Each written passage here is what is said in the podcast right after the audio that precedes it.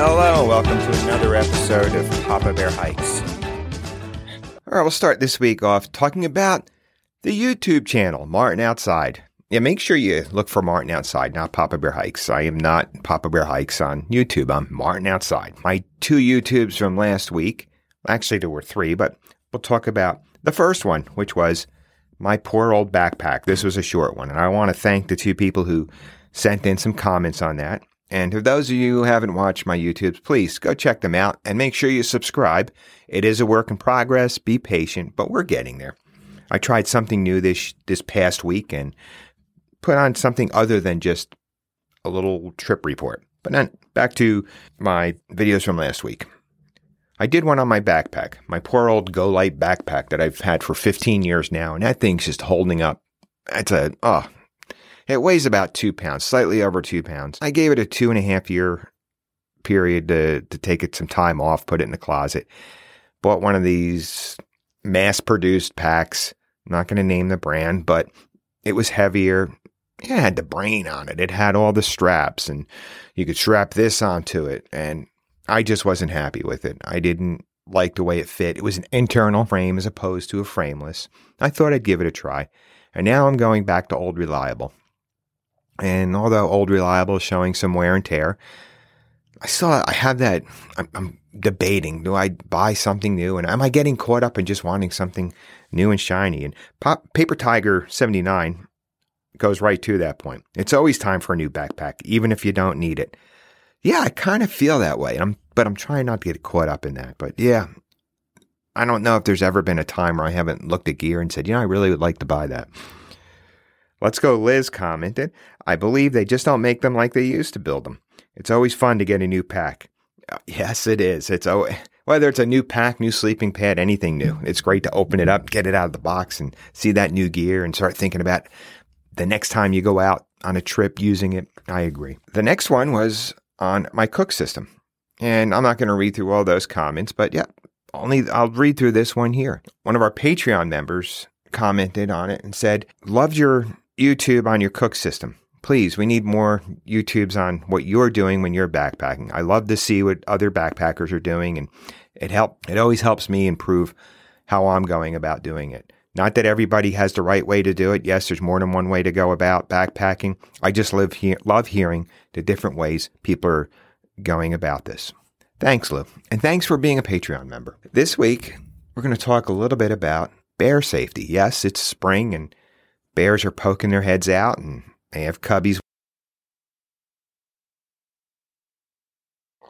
I don't want to make this episode about bear safety. I've done episodes on bear safety. I've had an expert on here to talk about that. But I want to say this when it comes to bear safety. There's areas where bears are becoming habituated. I live in New York and the Catskills, northern New Jersey. Bears are becoming a little bit more brazen. They're not afraid of humans like they used to. Every one, every year you hear about an encounter where somebody will say, yep, I came across a bear and it just didn't move. It It stood its ground. They're becoming used to us in some areas. Out in the Tahoe area, there's Hank the Tank. Look that one up. five hundred pound black bear that just rummages through people's garbage. Yeah, Hank's used to eating human food and seeing humans. Hank's not going to run if he sees you. They're this way because of us. And when I say us, I don't necessarily mean because you and I are the ones that are being slobs out there, but because people are leaving their food. They're being careless. They're not disposing of their garbage properly. And sometimes we're doing this unknowingly. Something like just tossing your orange peels on the ground. Bears aren't eating orange peels in New York State or around Lake Tahoe.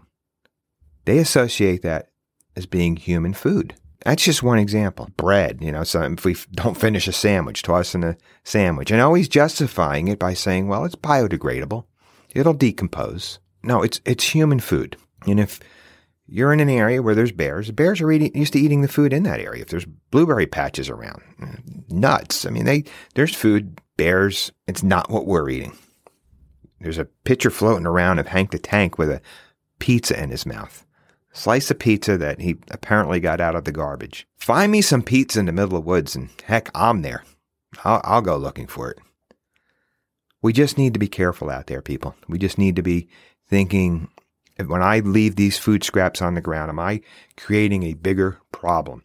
If I do it, how many other people are doing it? Don't say to yourself, well, what's the big deal? It's just me leaving some orange peels. Look at it in terms of, if I'm the one leaving the orange peels here, how many other people are doing this? And how many times are animals coming and eating these? I use orange peels as the example only because it's been talked about several times that citrus just just does not decompose at the rate of, let's say, an apple or a banana peel. They will sit there a long time. Sometimes they will sit there until a critter decides to make them a meal. And while we're out there enjoying our hikes or any outdoor excursions during the spring, you want to also keep in mind that this is the time of year you're most likely to cross paths with a mama bear with her cubs.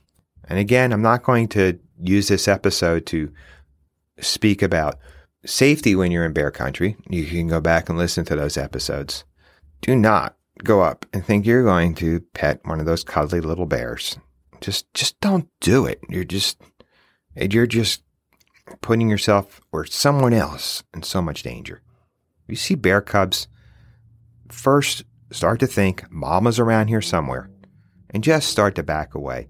Because unlike food, you're not going to just simply scare a mama bear away. You're not going to win that fight. So please, my request, everyone, as you're going out enjoying this, well, I'm not going to say nice weather because it feels like it's winter still here in New York. We actually had snow yesterday. Please be safe out there doing this. Thanks for listening. If you haven't done so yet, go to our website, Papa Bear Hikes dot com. Listen to past episodes. Check us out on social media. Go to our YouTube channel, Martin Outside. All those links are there. In addition to that, you can buy our book or see what you're missing out on if you're not a Patreon member yet. Remember to get outside, have fun, and be safe. This episode of Papa Bear Hikes has been brought to you by Avalon Publicity. Avalon Publicity, increasing the digital footprint of content creators and skilled professionals via website development and social media services. For more information about Avalon Publicity, go to their website, avalon business dot org. That's avalon business dot org.